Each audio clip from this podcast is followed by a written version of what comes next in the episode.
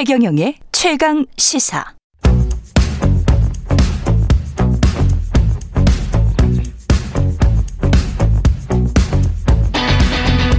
심리로 들여다보는 세상 이야기. 뉴스는 십니다.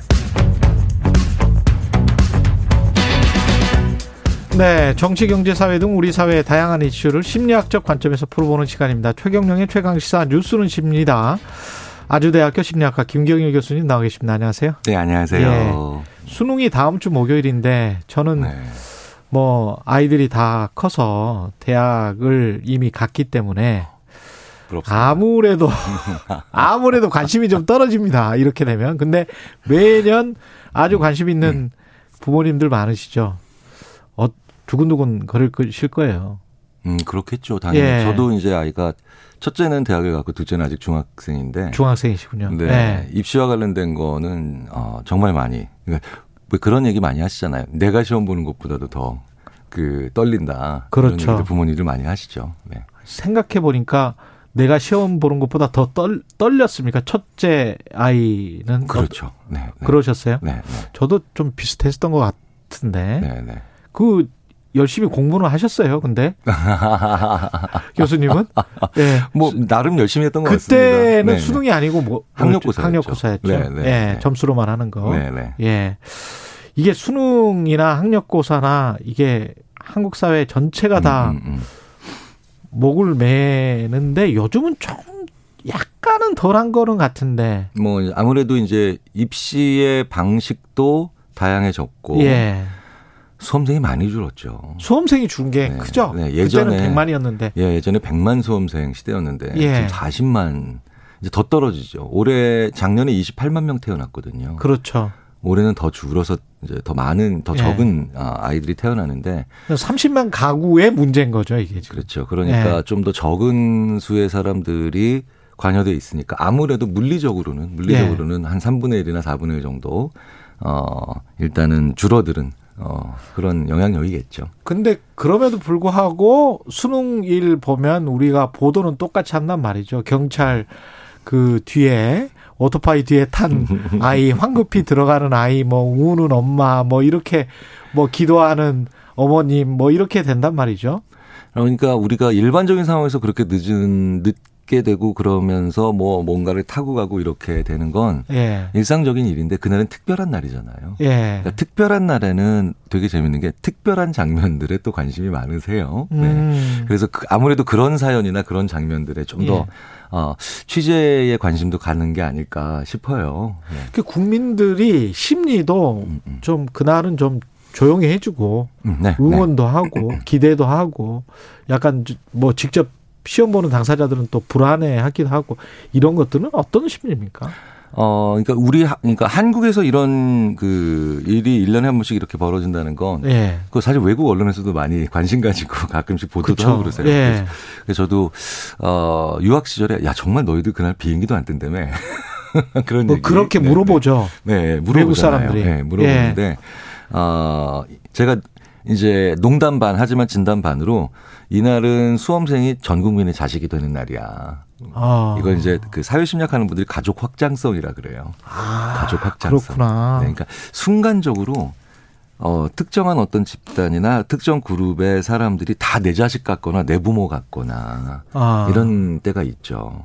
그게 비극일 때도 있어요. 우리가 어, 예전에 한번 그래서 모든 그 왜 지나가는 고등학교생 아이들만 봐도 미안해졌을 때가 좀 있었어요. 세월호 참사 때. 그렇죠. 예. 네, 네. 네. 그러니까 다 내 아이 같은 거. 그렇죠.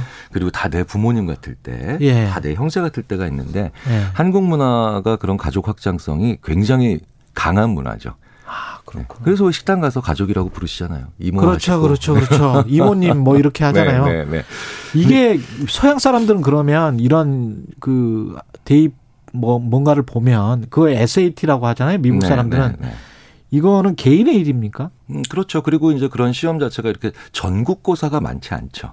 아, 네. 그러네요. 네, 네. 누구나 다 봐야 되는 그 입시를 하기 위해서 대학을 들어가기 위해서 혹은 대학원을 들어가기 위해서 무조건 봐야 되는 시험은 있지만 그걸 날을 하루 정해놓고 전원이 함께 보는 그런 시험은 없고 그냥 다 따로따로 그렇죠. 일시도 다 다르고 네, 1차 혹은 2차 넌 몇 언제 봤냐 이렇게 되잖아요. 그러네요. 그 이게 왜 하루에 보겠습니까? 이게 공정성 때문이잖아요.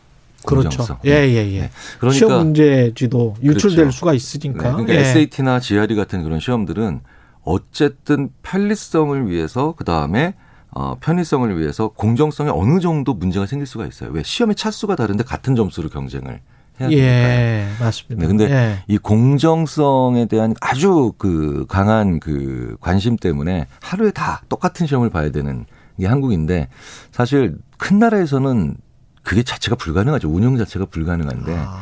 우리는 사실 근데 작은 나라도 아니거든요. 5천만이나 그렇죠, 사는 그렇죠. 나라인데 예. 그러니까 이렇게 가끔씩 이렇게 하루에 완전히 자 이제 공정하게 한번 해보자. 어. 라고 하기 때문에 어, 이런 국가적인 행사 같은 그런 이벤트가 되는 거죠. 근데 우리 마음속에 좋은 대학 나오면 음, 네. 인생 성공하고 뭐 일단 그 첫 번째 과목은 통과한 거야. 이런 생각이 있지 않습니까?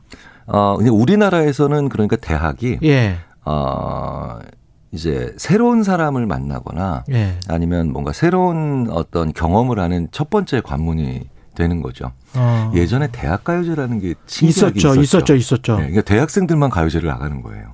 하... 지금 생각해 보면 되게 특이한 제도인 거죠.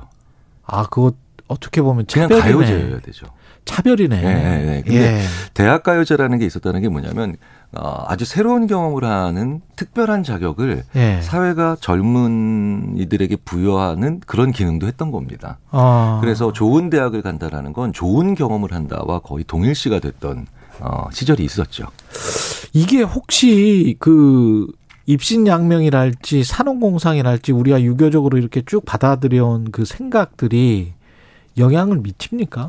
어, 여전히 어느 정도는 영향을 미친다고 봐야 되는데요. 예. 근데 왜 그, 그런 질문 많이 하시잖아요. 개천에서 용나는 게 경우가 없다. 그렇죠. 근데 사실은 개천의 정의도 많이 달라졌고 용의 정의도 많이 달라졌기 때문에. 그렇죠. 요새 용이라고 하면 대부분은 돈 많은 사람이 용이지 네, 뭐, 않을까요? 혹은 뭐 아니면 뭐 스타트업으로 굉장히 그렇죠, 그렇죠. 네네네. 그러니까 네. 꼭 돈에 입서서만큼이 아니라 네. 얼마 전에 제가 그 다른 이제 유튜브 채널을 운영하는 대학생 두 명을 만났는데 네. 어이 친구들이 생각하는 용의 정의 어. 많이 다르죠. 출세라고 하는 개념이 있었잖아요.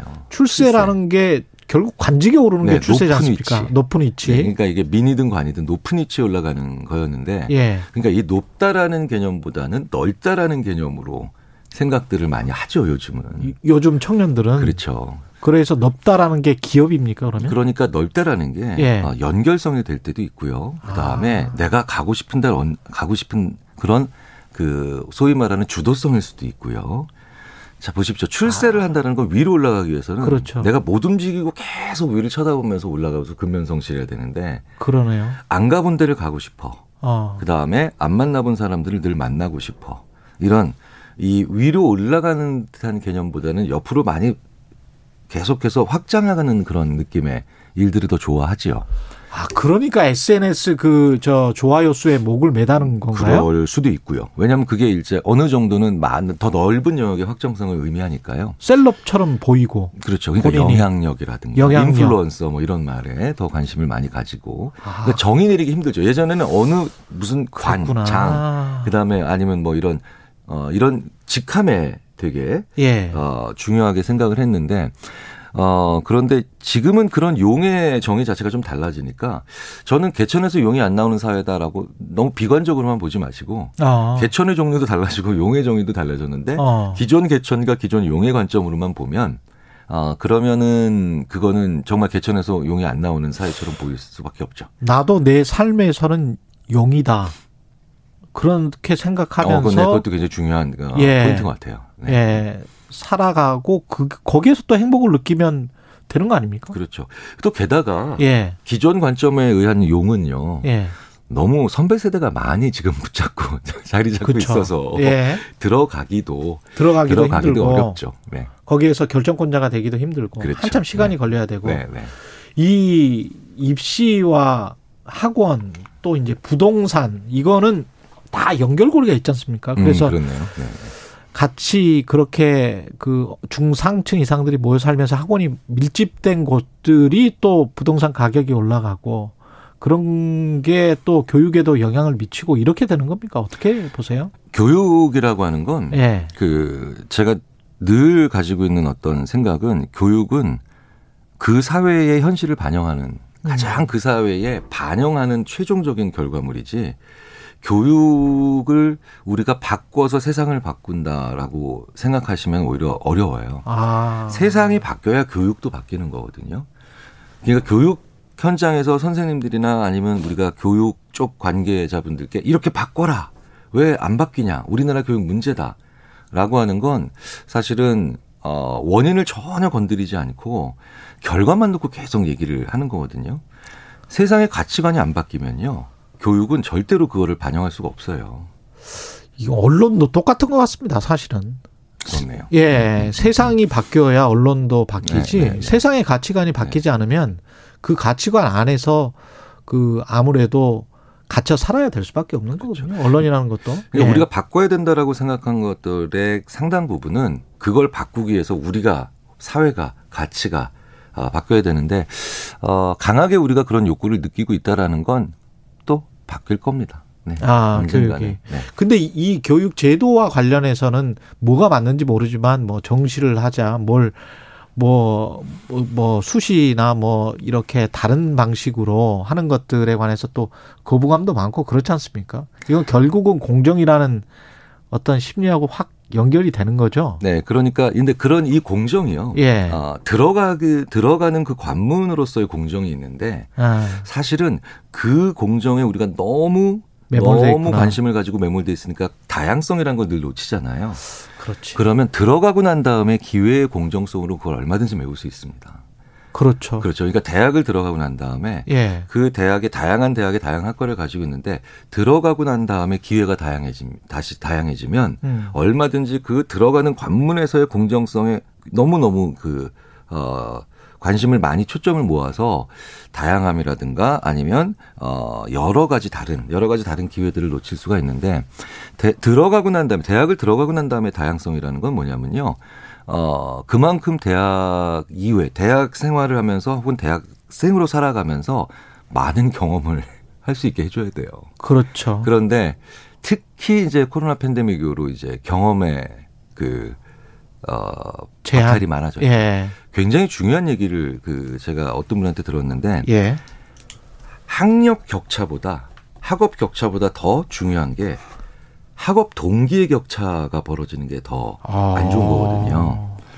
그러니까 동기에서 동기에서 우리가 무너지면 그러니까 이게 소위 말 해보자라고 하는 동기에서 무너지면 어 이거는 어, 격차가 훨씬 더 많이 벌어지게 그렇겠죠? 되어 있습니다. 예. 그러면 동기를 계속해서 얘기를 해주려면 어, 변수를 많이 만들어줘야 돼요. 어. 네. 그러니까 어, 트랙 자체가 여러 가지가 있는 그런 느낌들을 그리고 가지고 있어야 되는데 어, 그런 면에서는 방향은 맞게 가고 있는데 좀 속도는 더딘 것 같아요. 네. 생각해 보니 기업들도 공채를 점점 폐지를 하지 않습니까? 어, 이제는 예. 명문대 어느 과를 졸업했다. 저는 그렇죠. 이제 기업의 그 채용과 많은 관련을 가지고 있는 심리학 예. 심리학자로서 일 중에 하나가 그건데 예. 그거는 정말 아니죠. 기업들이 이제 사람을 잘 봐요.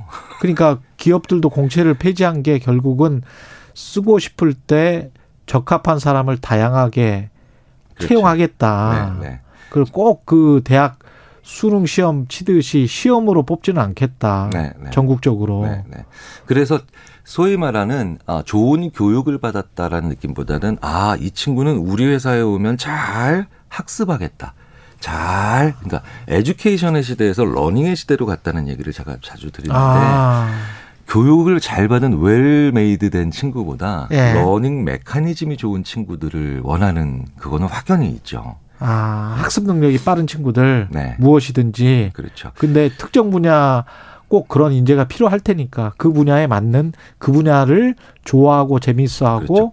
학습을 빨리 하는 그런 친구를 그렇죠. 그러니까 대학도 너무 기업에 입사하면 6개월이면 다 배우거든요. 그렇죠. 근데 그거를 4년 동안 굳이 흉내낼 필요는 없어요. 아. 네, 대학도 기본기가 좋은 학생들을 배출해야 된다라고 생각을 해야 되고요. 예. 그렇게 되면 또 사회가 예. 사회가 대학을 너무 취업률이라고 하는 압박으로 몰아붙여서 그 기준으로만 막 예.